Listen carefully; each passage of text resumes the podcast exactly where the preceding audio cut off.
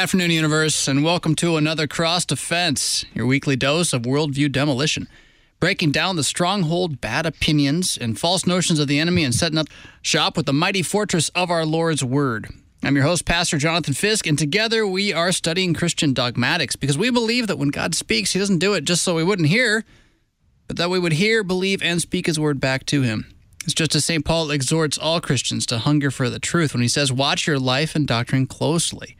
Persevere in them, for the time is coming when people will not put up with sound doctrine, but instead will turn aside to suit their own desires, gathering around them a great number of teachers to teach what their itching ears want to hear.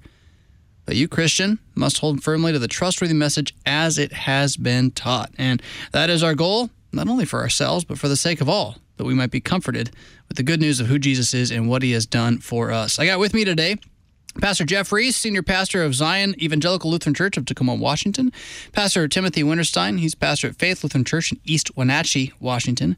And Pastor Matthew Gunia, he is pastor at Ascension Lutheran Church up there in Niles, Illinois, just outside Chicagoland. And we're going to be looking at Dr. Francis Pieper's Christian Dogmatics, Volume 1, picking up around page 37 uh, and we and we spent a lot of time just on the last couple of pages, and so I think we do need to kind of recover a little bit of the main idea because the, the, the beginning of this paragraph is going to say in the second place, and it's kind of important to know then what the first place is, uh, aside from me in every game I ever play, obviously, and because uh, we're supposed to laugh at that one. Um, no, it's long. Yeah, loud silence. Thank you, thank you. Uh, yeah, good.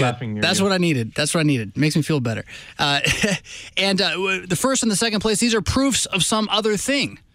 And this other thing is what he's really driving at here, which is that Christianity is the absolute religion, which, well, I guess if you're a Christian, maybe you're like, well, yeah, of course it is. Jesus is the way, the truth, and the life. But it's been several hundred years now that we have people within the fold of the visible Christian church, churches, you know, kind of across denominational spectrum that don't believe Christianity is the absolute religion. And the philosophy of religious theory states that it's just one of many and that it basically developed from from the others very slowly and we're all kind of feeling our way to truth. And uh, that idea is it well is it's still out there. It's still here. You guys got thoughts about that before we go into the proofs? I agree. it's that that is the I mean and and not only not only is Christianity not the absolute religion, but the scriptures are not the highest uh, authority. So uh, those those may go together. Where do you see this today, though? I mean, Pastor understands you say that. You say I agree because I think part of it's like, well, how do I talk about that? It's everywhere, right? But uh, pin it down, like put it on something, not a specific name necessarily, but how does someone experience someone saying Christianity is not absolute today? Because they don't, they don't use that language. Yeah. Uh, well, I think I, I mean I think it, it goes along with the the sort of generalized tendency that we have to we feel very nervous about saying something saying something is true because automatically when you say something is true you sort of invalidate uh, or say something else is false and so if if someone says christianity is true uh, and you understand what Christianity's claims are that Jesus is the Lord and that He's the only Lord and that this God, Father, Son, Holy Spirit is the only God, then anything else that is is not that is called false. And so I think it it, it comes down to sort of not wanting to. Uh, we get a little nervous or a little um, about saying any, about saying something else is false, and so I, I think it's it's in that it seems to me that at least it falls in in that kind of area. We see it stemming from two different things. One of them is arrogance and the other one is a false sense of humility. Uh, with arrogance we say that we as a person i can figure out what is the word of god and what is not the word of god. My brain is in control not the word of God. We see it with the heart as well. I know this is true because I feel that it's true. So those would be in the sense of arrogance, where I put myself above the word of God. We also see it in false humility. Who am I to say that this is true or that is true? Because you have your truth, I have my truth. As something similar to what Pastor Winterstein said, I don't want to tell you you're wrong. Really, not because I think that you're wrong, but because I kind of agree with you. I just don't want to say it. Hmm. Uh, that's very well said. And what people's concern is too, though, is so you if you let go of this language of of absoluteness, absoluteness, you let go of certainty, and so he he points us back to. I mean, why would we want certainty in the first place? Well, he points us back to the proofs for Christianity's absoluteness, and the main one is that it is an absolute salvation. It is it is finished. To quote Jesus on the cross, it is it is a complete vicarious atonement for the sins of the entire world. And it's on that idea, that foundation, that we can say Christianity doesn't really need anything added to it anymore, and certainly doesn't need anything subtracted from it. It is because Jesus, the man, has absolutely walked out of the grave after absolutely dying that he has proven he's the absolute God, right? All almost everything that Christianity can claim at all, either it has to be absolutely true, well, or or what are we doing? right at all. Well right. It it well that's the whole it's it's not uncommon out my way to hear people talk about being both buddhist and christian. Or uh, there's a woman who made the news a couple years ago who claims to be both muslim and christian. Um, it, it doesn't work because if if you're christian and something else then suddenly christianity is not complete in and of itself and if Christianity is not complete in and of itself, then Christ's death and resurrection is not enough for you. And so then, like, what is the point, right? Because isn't the if yeah. the point of Christianity is not the forgiveness of my sins fully achieved in Christ, what good is it to me? Right. I mean, especially if you look at like Buddhism and Christianity together, that doesn't make any sense. Well, and actually, Islam and Christianity actually waters down both Islam and Christianity uh, when you when you really think about Islam because Islam claims an absolute truth as well. Um, but Buddhism is, of course, more fluid. And so you, you get that idea, and you have to reduce Christianity to this sort of fluidic uh, wisdom type religion uh, that, that gives you special insights into living your life in the world. And it, it, it just doesn't really just doesn't really work. Yeah, it's more like just a bunch of good advice. I got to say, I, yeah. I, am definitely more confused by the person who wants to be both a Muslim and a Christian than the Buddha. I mean, at least Buddhism's got sort of a philosophy edge to it, and so I, I can see where you could go wisdom with it, but I don't get. you, you can't be both Christian and Muslim without reducing both of them to something Buddhist like. Yeah, right. Uh, because because Islam and, and Christianity both claim an absolute, uh, where Buddhism is a much more fluid, uh, abstract. Um, relative type thing. I once you can do it if you're only you can do it if you're only like focused on the culture of the religion and not about your own salvation. Right. I once yeah. gave a talk at a uh, Canadian pastors conference, and there was a, a, gentleman, a Lutheran gentleman there from India, who came up and spoke to me. And I think I had talked about postmodernism, if I'm not mistaken. And, and he came up and he wanted to tell me, You guys are in the West, you're so far behind. You think this is new. This is Hinduism. It's all been Hinduism all along. It's, Hinduism is the blob religion. It just comes along and it sucks them all up into truthiness. Mm-hmm. Yeah, mm-hmm. and and I mean I, I don't know uh, how to how to kind of quite segue that back in, but it certainly is something to be not not surprised at, aware of as we see kind of Hindu like practices popping up all over the nation as well. It's it's not ironic, I don't think. Well, most of the New Age most of the New Age stuff is essentially Hinduism that we deal with, like people who want to believe in uh, karma and reincarnation and all that, which is really silly because they don't even get reincarnation right. Uh, the, people people in the West talk about reincarnation like it's this positive aspect of religion. Uh, reincarnation is a cycle of misery, according to Eastern religion. Uh, it, it's something you're trying to escape from, not something you're trying to embrace. So we don't even do it. We don't even do it right when we do it. Well, it kind of get it kind of gets back to Pieper's point about uh, what what is the Christian religion? Is is it just like uh, you know among this sort of history of religions sort of thing where you have a definition of religion and then you see what things fit into it and how they have similarities or differences or is christianity a completely unique thing the only religion in the world where God comes to you, where it's not the religion of the law, but the religion of the gospel. And this kind of gets back to that. If you if you think that Christianity is about something else, then you can sort of start to talk about okay, how does it fit with these other things? And is it such a is it kind of a moral system where I learn what to do and what not to do? And then yeah, you know, I kind of like what Islam says about this over here, or I kind of like how Buddhism treats this. Um, but if Christianity is the, the only religion of the gospel, where God comes to you in Jesus Christ for the forgiveness of your sins and for eternal life and salvation through his own flesh and blood, crucified and resurrected. If that's what Christianity is, then it doesn't, it kind of goes against the grain of any other uh, moral or ethical system. As, as a Christian, I'm not interested in truthiness. I'm interested in the truth. How do I know it's true? Why do I know it's true? Because my eternal salvation depends on this, and the eternal salvation of those I love and those whom I serve in my congregation. It depends on this too. So I don't need like squishiness. Well, this might be true, and perhaps that is true when this other religious uh, institution has another idea that's interesting and worth considering. No, I, I don't want any of that. When when someone is on their deathbed I don't want perhaps. I don't want to say perhaps, and no one wants to hear, well, maybe this or maybe that. You want your pastor to show up and say, this is true. This is salvation. Look to Jesus and say things about Jesus that are actually truthful, that you can point to scripture and say, this is how you know that you are saved. That kind of gets back to what Pastor Winterstein said as well a moment ago, eh, which is one of Pieper's earlier points about Christianity being the only religion of grace. And if you lose absoluteness, the only thing you stand to lose is grace because the law is everywhere else. You got plenty of that.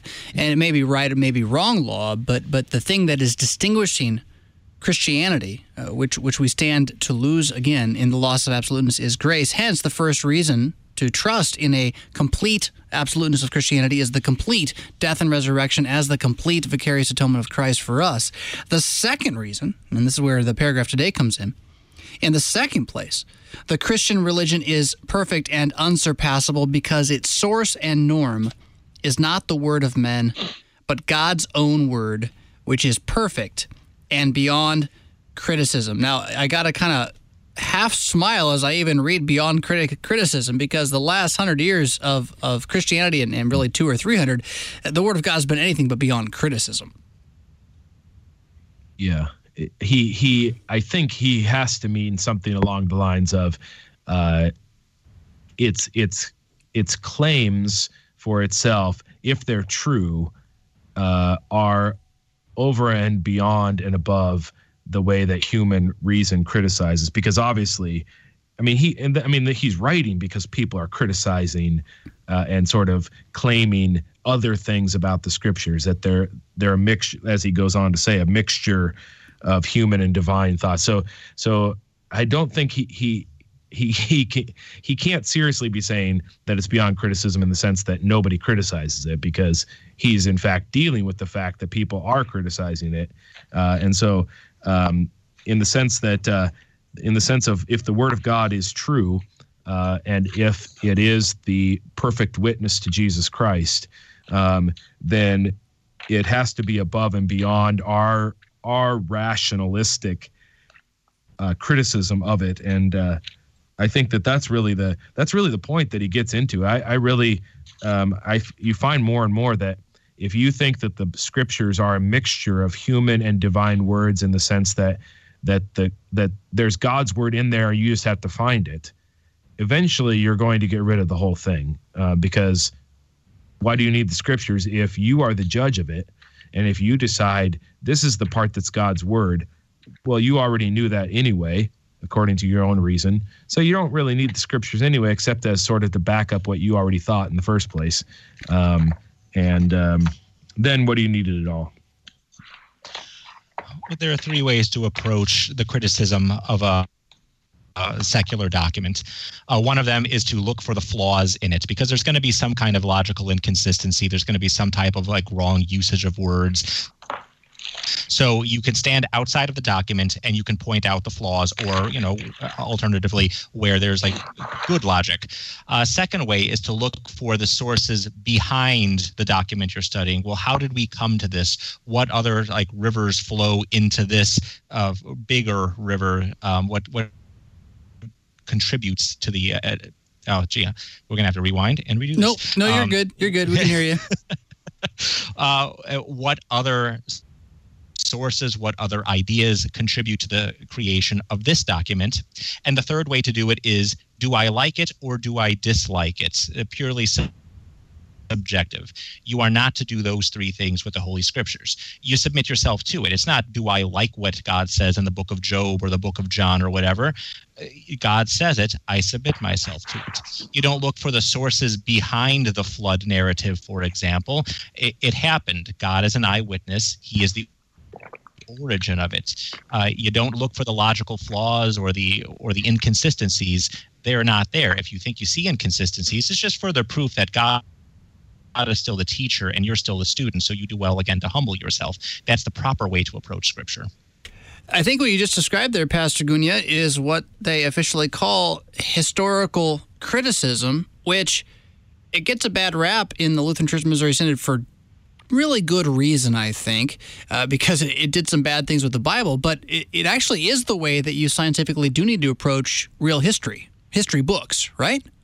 Oh yeah, it, it's very helpful, very useful. We come to a lot of uh, a greater understanding of the truth and historical events by using the historical critical method, uh, and it's useful for looking at things like the Declaration of Independence, the, the letters of some uh, important figure in history, or, or even literary works, novels, and things like that. Uh, but when it comes to the Word of God, since its origin is not of man but of God, man can't stand in judgment of a work that was produced by our Creator. And what, uh, what Pastor Winterstein, you were saying as well, I, you kind of you kind of were undoing my jest about uh, the word being beyond criticism. I totally agree with you. I don't think that Pieper is saying that. Uh, that the Bible literally we can't see it criticized, but I think he's right. very intentionally grabbing that word and throwing it back in people's faces and, and saying like all the stuff that you're even calling higher criticism. It's not. it, it's far, yes. far lower criticism. It is, it is foolishness, is I think what the Bible really calls it. Yeah, yeah, I think, and and I mean that's really the, it's really kind of the fundamental point.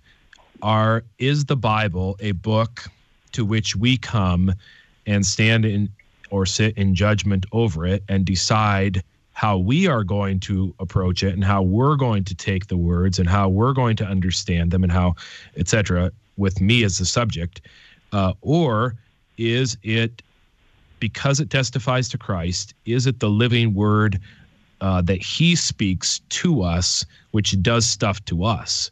Um, that those are that's a fundamental difference on how how you approach the the scriptures at all. And so um, and and Pieper is kind of highlighting that is is this uh, are these the words of God in Jesus Christ, or are they the words of men and we treat them like any other words? Yeah, and he goes on after uh, the sentence we read earlier. You know, for the church of our day, this is the written word of God, the Holy Scriptures, sola scriptura, is Scripture indeed the very Word of God? And that question there gets to the very heart of the, the issue. I think it's important there too, though that that sentence in the middle, for the church of our day, this is the mm-hmm. written Word of God, the Holy Scriptures. Mm-hmm. It, it, I remember, you guys remember this from seminary. It's one of those like kind of silly seminarian distinctions they teach you, but the, it's really kind of important that that the Word of God is actually bigger than Holy Scripture uh, in mm-hmm. the sense that there there is word of God that hasn't been written down. There was there was prophecy of old that, that wasn't written. God in his eternal wordness is is bigger than what he's revealed to us. But that for us today, I mean, even Jesus, right? Just sitting sitting by the seashore, or whatever he said was the word of God, even if it was like I like pizza, right? Uh, but, but but for us today, what we have, the only access we have to this is the Holy Scriptures, and that's the point that I think hits our pride. That's the point people want to fight against and don't like. Right. I, I mean, I think that that's true. That's the way we we do. It does affect our pride. We we want to, and it happens. Frankly, it happens in the Roman Church where the scriptures are part of a wider tradition, which is passed down uh, through the magisterium. And I mean, what what do you have to judge that by? you know you have to judge everything else by the words of the magisterium or the papacy. Uh, it also happens on uh, the exact what we would view as sort of the opposite of the Roman Catholic Church, where you have uh, things like signs you see outside of churches where it says God is still speaking. And uh, don't put a period where God has put a comma. and God's going to say some stuff in the future, and you, you that's as much God's word as anything in the scriptures. Um, but the fact is that the there's no foundation underneath those sorts of claims. Uh, eventually, you got to have you either have everything could be God's word or nothing will be. Um, but we have to kind of say, okay, well, this is what we got, and we're going to stick to it. Uh, Jesus says, he goes through Moses and the prophets and the Psalms. He says that's all about me. So that's a pretty good place to start. Uh, so if then you have this Old Testament scriptures, or what we call the Old Testament, and then you have the pro- the apostles who testify to Jesus. This isn't an easy thing. I mean, trying to. Uh, there's been uh, all thousands of years of sort of discussion of what actually is the Word of God, and uh, and so it's not an easy thing to sort of uh, work. You know, I was thinking about this earlier today. You have you have Paul saying something like, "This is my opinion, not the word of God," but it's a word that's in the scriptures. Right. So how do you take that? And so you, you, it's not a it's not like it's sort of like well any rational person should be able to see this. You sort of have to uh, decide uh, how you're going to make the claim. And uh, are you going to go by Jesus' words, or are you going to go by your own reason and what you think is right? From Deuteronomy chapter 29, uh, the secret things belong to the Lord our God, but the things that are revealed belong to us and to our children forever, that we may do all the words of this law. So, even in Holy Scripture, it acknowledges that there are some things about God, some acts that He has performed that He has not revealed to us. Uh, mm-hmm. Don't worry about those. Worry about the things that God has revealed to you. Love them, cherish them, do them, believe them. Yeah. Yeah, and there's also the fact that when we uh, when we say that we say the pastor when he preaches from the pulpit preaches the word of God. Well, he doesn't just stand in there and read scripture verbatim usually, um, but he preaches off of the scriptural text that he's using, uh, maybe more than one. And we say that's the word of God, but we say it's the word of God because it comes from the text of scripture which God has given to us. And so that's where you go to to uh, First John chapter four, uh, where we're told, you know, you need to test these things. Um, and and where do we where do we test it? How do we know that our pastor is preaching the word of God? Well, we take what he's preaching, and we line it up with the word of God. And if they don't if they don't agree, then we have a problem. Um, in fact, a lot of people don't realize that one of the reasons why we speak the Nicene Creed either immediately before or immediately after the sermon is so that the people are having our confession of faith standing right next to the pastor's sermon so that there can be a, a comparison. And that's that's a piece I think that's really important to, to reemphasize as well that the word of God doesn't change. And so if if God's going to say something today, it's not going to be something different than what he said a thousand years ago, or well, in this case, two thousand years ago. He's not going to come along and, and take away what he has revealed.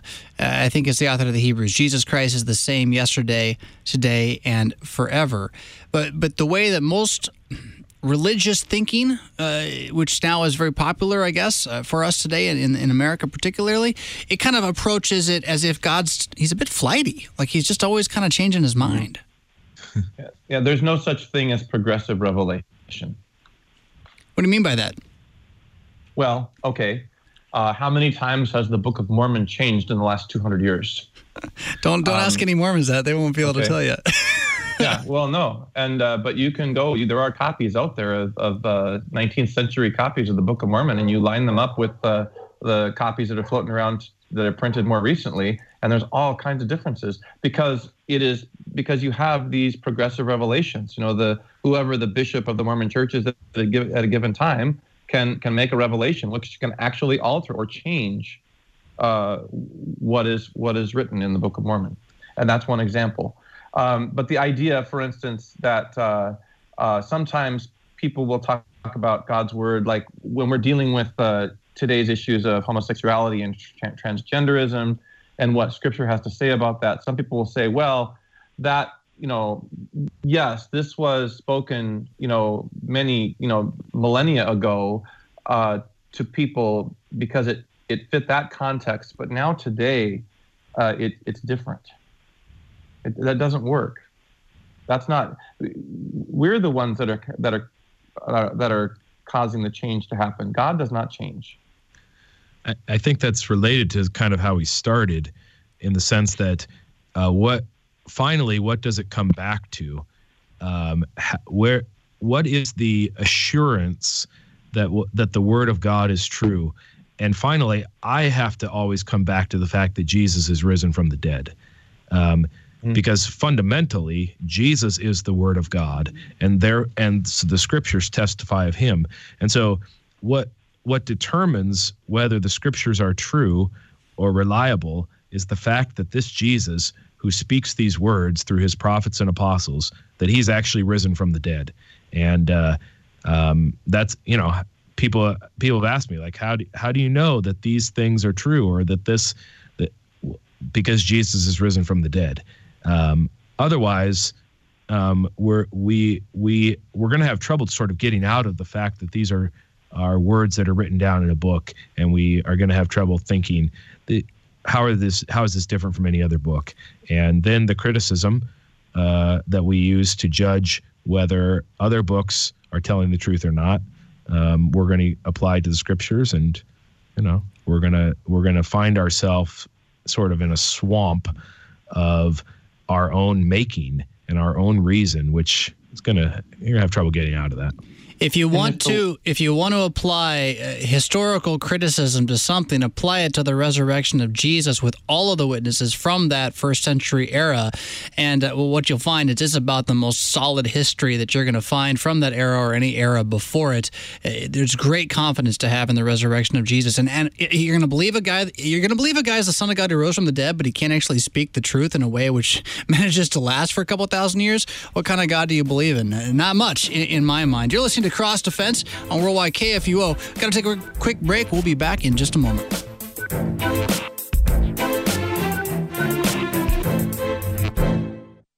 Michael Waltrip leads Dale Earnhardt Jr. and Sr. in the Daytona 500. February 18th, 2001 is a day no one in the NASCAR world will ever forget. As she always did, Stevie Waltrip, wife of racing legend Darrell Waltrip, wrote a Bible verse on a piece of duct tape and passed it to NASCAR Hall of Famer Dale Earnhardt to put on his dash. Darrell said he'd get out of his car and go looking for the piece of duct tape if he didn't have it. Darrell's younger brother won the Daytona 500 that day. Dale Earnhardt, attempting to block oncoming traffic for him, lost control, hitting the outside retaining wall. Dale Earnhardt died on impact. The Bible verse still affixed to the dash from Proverbs 18:10, "The name of the Lord is a strong tower; the righteous run to it and are safe." Brought to you by Museum of the Bible. Worldwide KFUO, the messenger of good news, reliable and trustworthy.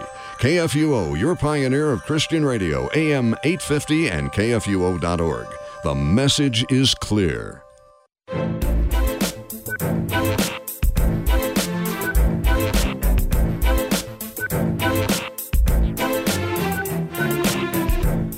Welcome back to Cross Defense, your worldview demolition, rebuilding, reformation stronghold. Looking at Dr. Francis Pieper and the certainty we have in our religion, in Christianity being absolute, because of the absoluteness of what Jesus has historically done, and therefore, as we were talking about just on the other side of the break, as a result of what he's historically done, the absolute certainty we can have in the words he has left behind for us. Uh, Pastor uh, Pastor Reese, you had one more thing you wanted to say about that. Yeah, just that if if we do not have any certainty in the Word of God, if we do not have any certainty that God does not change, then how can we have any certainty in our salvation? And I think that's Pieper's point, right? That that right. if you get rid of Scripture, you get rid of the atonement. If you get rid of the atonement, you get rid of grace. You get rid of grace. What do you got? If if the Word of God is just a collection of well-meaning trivia or bits of wisdom uh, to guide us in this life, then what does it have for us in the life to come? It has nothing for us. Uh, there is no certainty. But we have the certainty, uh, as Pastor Winterstein said, Jesus is risen from the dead. Uh, death no longer has dominion over us. We have certainty in God's promise for us. Now, you took us uh, back when you were reading ahead a little bit before. You took us to this statement: "Is Scripture indeed the very Word of God?" Question mark, and he answers that. He says, "Well, Christ and the apostles assure us of that." I guess I, in my snarky way, would say, "Well, Jesus seemed to think so." You know, uh, and where does he point us to? Because I, you do get this argument from Christians today that the Bible, uh, particularly Roman Catholics, I think that that the Bible doesn't say the Bible is trustworthy, and so therefore it's not trustworthy. Which is a weird kind of inverted circular argument. Because I'm going to step back from just a second before we look at the verses. I'm going to say that the Bible it's not on us to use the Bible to prove the Bible is trustworthy. That claim is like self-evident in Jesus being risen from the dead and sending his apostles with these words it's up mm-hmm. to them to say the Bible is not uh, trustworthy because the Bible tells us that it's not trustworthy. And that, and I'm not talking historical criticism either here. I'm talking like where is the verse in the Bible that says when God's word comes to you, it'll be true for a little while. It's on it's on them to prove that because the the book by its definition stands set apart. You guys got any thoughts about that? Well, anytime you're going to approach Scripture that way, that uh, the Word of God is transitory, that what's true for this group of people in this day and age and that continent is not true for this other group of people in this other generation, that's just attempts to create God in your own image. Isn't it amazing that when you approach Scripture thinking this is an admixture of both the Word of God and the Word of man, that God always ends up agreeing with what you previously thought before you approach Scripture? Um, it, it's the yes. same thing over and over again. That's that's genius. Can you just say that again one more time? Because it's like it's so true. I I was just saying that when you put yourself above the Word of God and try to figure out what is God really saying and what is really the opinion of man, that it always ends up that God agrees with you. Uh, what you thought before approaching the Word of God, God yeah. just backs you up, gives you a pat on the back. You're such a smart guy. That's what I was saying all along. So the first passage of scripture that Dr. Pieper points us to is, is not one I would have even thought of going to. And when I had to look it up, I was like, well, that's kind of a weird place to go. But it makes a lot of sense, actually. John 10, 35 in which Jesus, while talking to the Pharisees and basically uh, accusing them of not believing in, in him, as an aside, like as a secondary thing, it's a throwaway line, states that the scripture is unbreakable. So here's here's the verse by itself. It's not even a full sentence. If he called them gods to whom the word of God came, the scripture cannot and the scripture cannot be broken. It doesn't make a lot of sense, right? But so let's take it in its context. Verse 34, in answer to their accusing him of making himself God, he says, "Is it not written in your law?" Quote, Old Testament, I said you are gods. And this is kind of his proof that, look, you, you can use the word of God, you can use the word God loosely. The Old Testament had no problem with that. And if he, that is the one who gave the revelation of the Old Testament, called them, that is the Old Testament saints, gods, to whom the word of God came, like on the basis of them having this is a strange move on Jesus' part. He's basically saying, because the word of God came to them, therefore they were divine.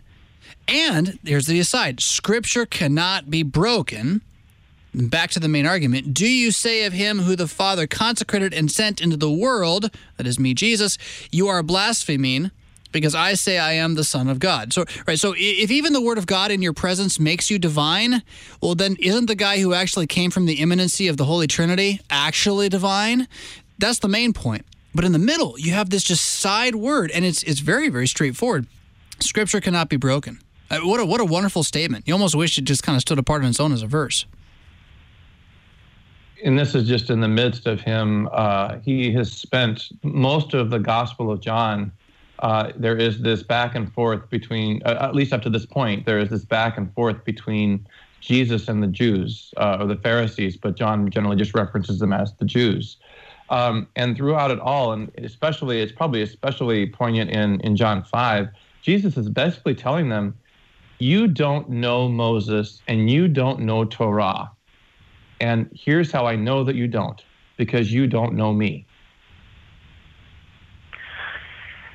He called them gods to whom the word of God came. My first knee jerk reaction is, What? How is that even possible? I don't understand it. That actually rubs me the wrong way a little bit. And then Jesus follows up, and the word of God can't be broken. Right. It says right mm-hmm. there in Scripture, Doesn't matter if you understand it or not. Doesn't matter if you agree with it or not. Doesn't matter if it sends your mind in loop to loops or not. It's there in Holy Scripture. Therefore, it's true. It can't be broken. Just submit yourselves to it. He's, he's referencing Jesus is there. There's a reference there. Uh, you you can go back to Psalm 82 verse one. God has taken his place in the divine council. In the midst of the gods, he holds judgment. That that may very well be, or most people believe that's what Jesus is thinking of when he uh, when he speaks about them as gods. Um, and I'm I lost my train of thought. That's okay because it's like it's pretty Uh, cool though. In the midst of the gods, he Yeah. holds judgment. Again, God in his speaking, in his judgment, in what he says is complete, and that's kind of the point. That's really the point of the entire book of the Psalms. Frankly, it's all it dwells on over and over again is the is the completeness of God. So right. Yeah, arise, O God, judge the earth is how it ends. How can he do that if his word is if his word is not trustworthy? Yeah. So basically, the he, Jesus is pointing out that the the Old Testament uses the word gods even to describe people who stand in the place of God in a in a sense, the earthly judges. Um, and so, if that's the case, then why is it not appropriate for me, who is the Son of God, to make that claim? I, I, I want to touch base on what Jonathan said. Jonathan, you are absolutely brilliant. Uh, yes, on the judgment day, God is not going to say, okay, you group of people, I'm going to judge you this way, and then you other group of people, I'm going to judge you by a different standard, and then a third group of people by a third standard because, you know, God's wishy washy, right? No, uh, God tells you what is truthful and what is not truthful. He tells you what to believe. He tells you how to live. He tells you uh, about his judgment, and he tells you the way of salvation, which is faith in Jesus Christ. Uh, so the scripture cannot be broken. This is how it is for all people of all times. I, I think that there's an even uh, in, in addition to saying every single word uh, is unable to be broken. It's it's almost like a, a chain too, because you, you see how this kind of works, and, and it makes it opens up the scriptures for you. For example, like something like creation, and you see what Jesus does, or or what the scriptures do, and how it runs from creation to new creation, uh, and that that there's a, a continuity between God's works uh, and actions within that creation, which He Himself has made, um, and then and then we who believe the Scriptures cannot be broken, we do something like uh, where we where we forget to talk about the resurrection of the body and the new creation at the end, when in fact that's what He's been doing all along. And we talk about dying and going to heaven, uh, forgetting that the Scripture cannot be broken from the beginning to the end. This is what God is doing it's all about creation stuff. That's why Jesus has a body. Uh, it's why it's why he rises from the dead bodily. It's why it's why there's going to be a new creation that's going to cover the whole earth and not just uh, you know get out of the earth and go to heaven. And so like you can trace all all sorts of these themes: creation, salvation, God gathering His people. You can trace these all the way through the scriptures because the scriptures cannot be broken. They are they come from the one God, the one God who speaks and cannot lie, and therefore not only each word but all the words together um, cannot be broken. And and that's for our assurance. That's for our uh, that we can rely on the God who has spoken. Uh, though He will surely do it because He is faithful, who has spoken. Um, and so really brings the emphasis back to the speaker uh, and not just the words, but the one who speaks them. Yeah, uh, that's exactly right. Although that's kind of what his next statement after these Bible verses is going to get into is, well, didn't men write this down? So, but I totally I couldn't agree more. The the next passage that he would that he points us to is the one I would probably think to go to first. Second Timothy chapter three verses sixteen and seventeen. And if you if you read in the context of this one, you find it's where I pull a couple of the verses that we say right at the beginning of cross defense every week. Right, as for you, continue in what you have learned and have firmly believed, knowing from who you learned it. And then he talks about uh, Timothy's mother particularly. But he gets to verse sixteen, very famous verses. All Scripture is breathed out by God and profitable for teaching, for reproof, for correction, and for training in righteousness, that the man of God may be complete, equipped for every good work. I mean, and the things what, what's so frustrating is that So you pull that verse out, like someone says, the Bible never says that it's without error. And you pull that verse out and you say, look, all scripture is God breathed. It's from God Himself and it's profitable for teaching, reproof, correction. And they say, yeah, but that's not what it means. Because they've already taken this position of judgment over scripture.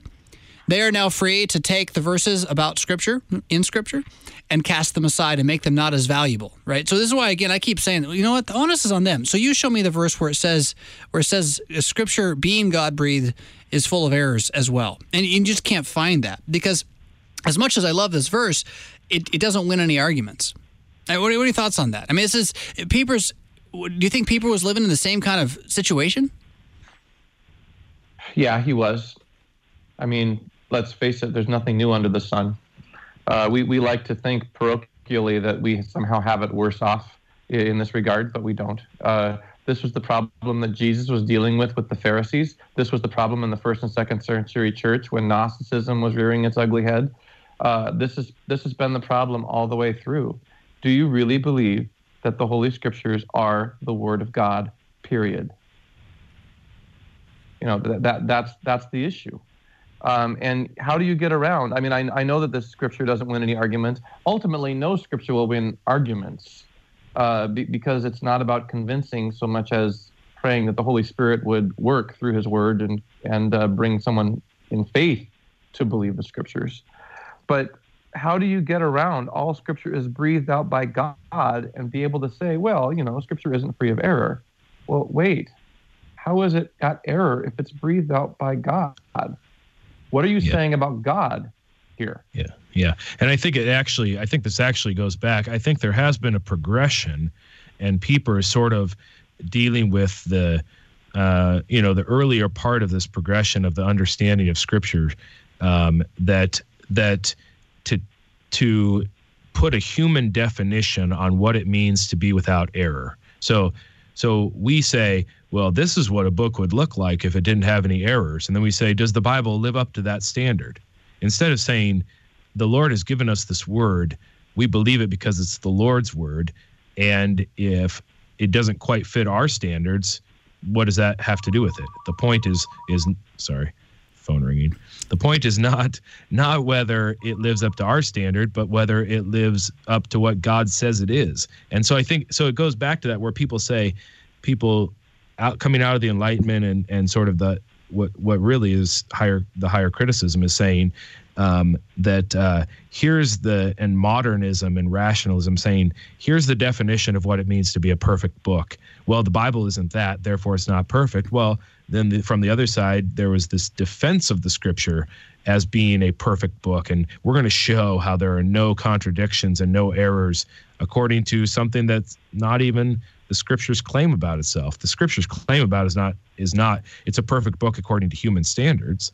It's that it's the Word of God which is those are two different things. And uh, we we we have to be careful that we're not fighting on the wrong battlefield by trying to prove the scriptures fit some human standard of perfection. And I guess it's that battlefield issue that's my point about you know making them have to be the one since they're coming in and changing the teaching of historic Christianity and saying the Bible now is no longer trustworthy when it always has been. Make them prove that. Like, why should we just let them kind of assume the high ground in the argument? We should. Uh, we don't need to like defend ourselves. We're in the fortress, yeah. But but to do that, we can't cede our confidence in the Word of God, and that's where I think what you said there about not applying the wrong standard of perfection or, or letting them do that. And the example that comes to my mind most quickly, there, there are many of these, but I, I still remember uh, hearing someone talk about how in the Psalms it talks about the Lord has set the earth on its pillars. And someone pulled that verse out and said, well, obviously the earth is in space, not on pillars. See how stupid uh, the Bible is. and it's like, well, yeah, if, if you're going to treat it like it's a science textbook, when it's poetry about the beauty of creation, you're, you're going to miss something. If you can't understand poetry, if you can't understand symbolism, you can do this with Revelation. You can do this with with eschatology in Matthew 24. So fighting on the right battlefield is, is absolutely essential. I think that's a really good point. That so often we allow the opponent to frame the argument, um, and I've seen I've seen many Christians who were well intended and who were right. They were dead right about what they were arguing, but they allowed the opponent, the non-Christian, to frame the argument, and therefore they they couldn't win it because they were playing on a totally different field. To mix metaphors. Sorry. Well, no, but it makes a ton of sense. A home court advantage is a big deal in sports. All the mm-hmm. more so, you take a soccer team and put them against a water polo team in a water polo uh, in a pool. Well, the team with the pool, who's used to playing in the pool, is going to win over the team that's used to playing on the ground. So again, don't go right. fight on a battlefield that isn't your battlefield.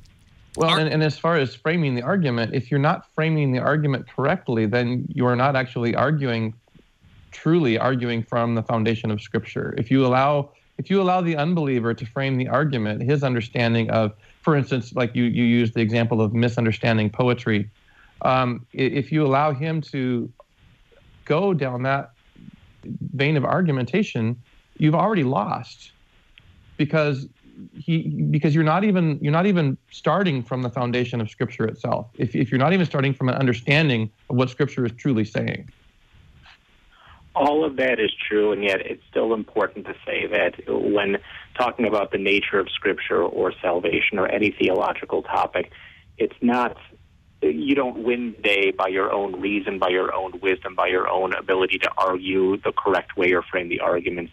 The Holy Spirit does that as He works through Holy Scripture.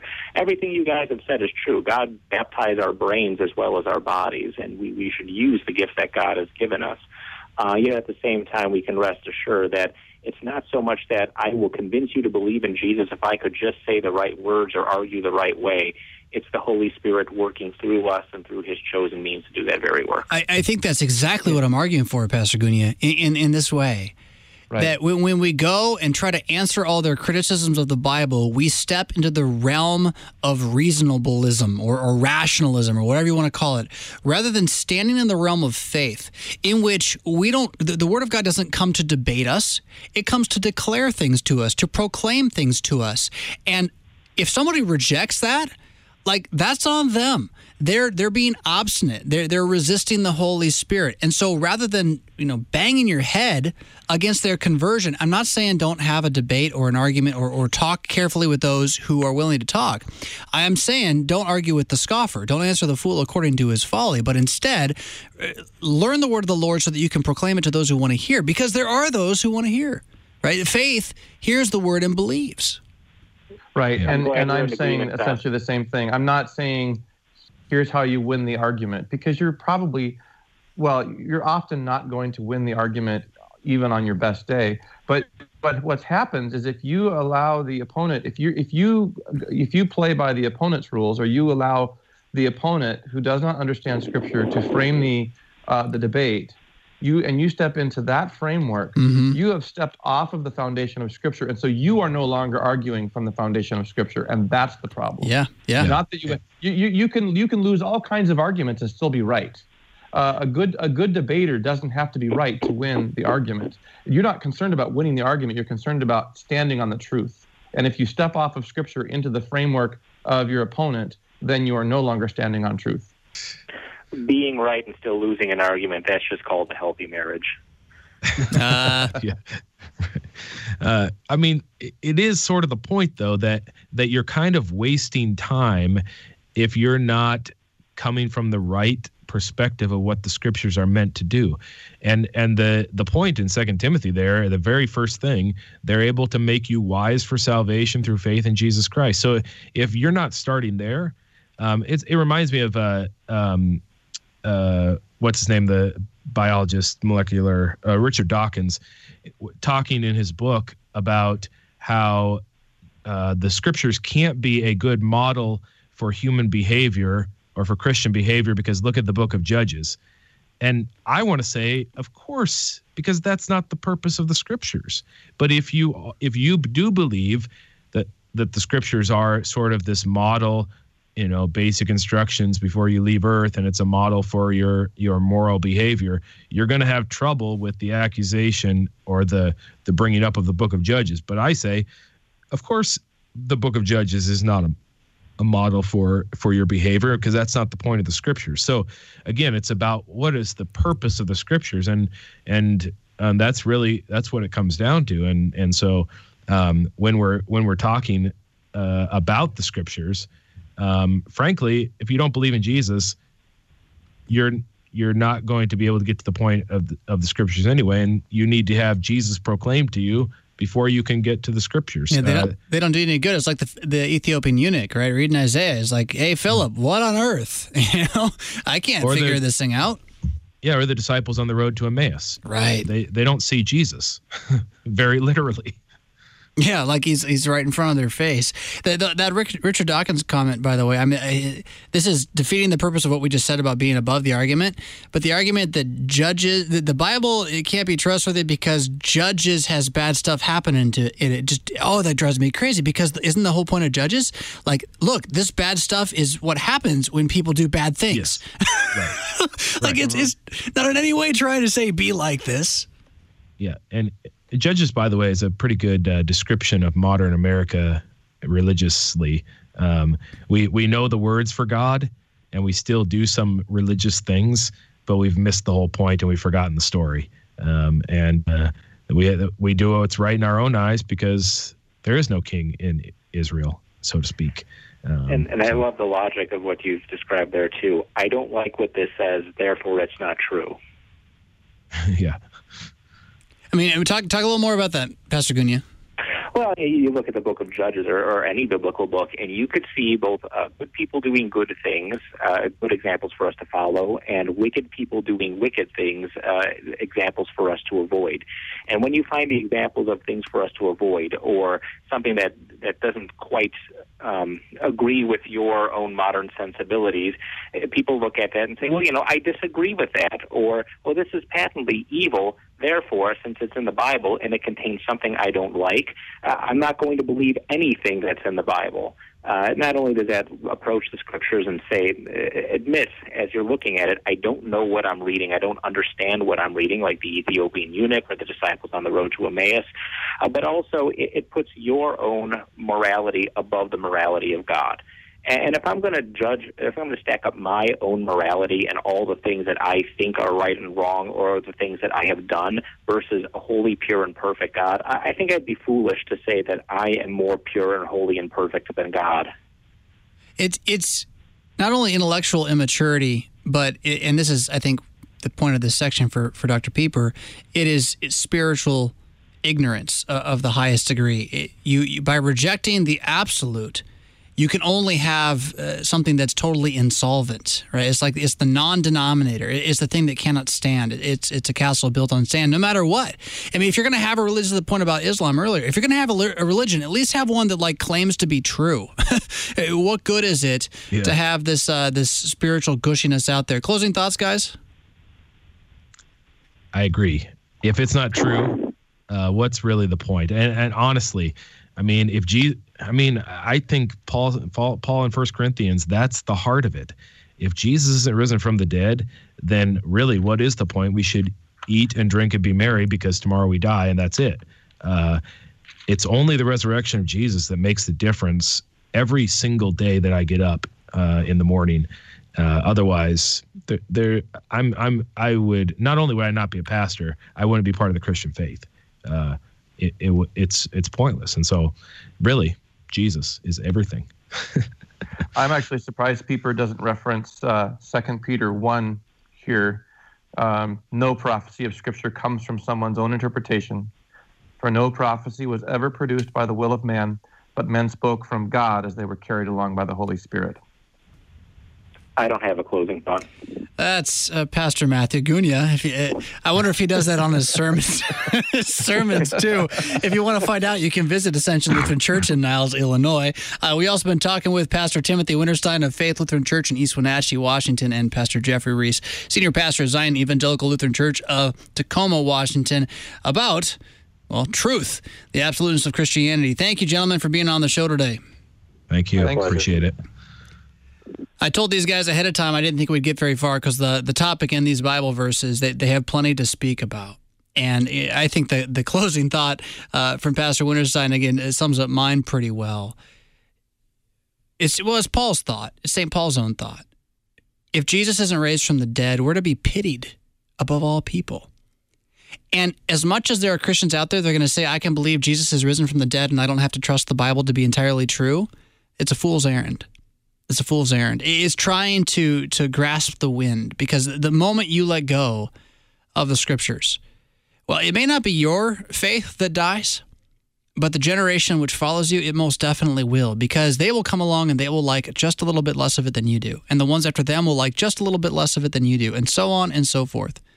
until at long last, they're left, well, as a certain people were about 2,000 years ago, standing face to face with the Almighty God Himself and entirely unable to recognize Him because the God they had made after their own image had so destroyed their faith that they had none left.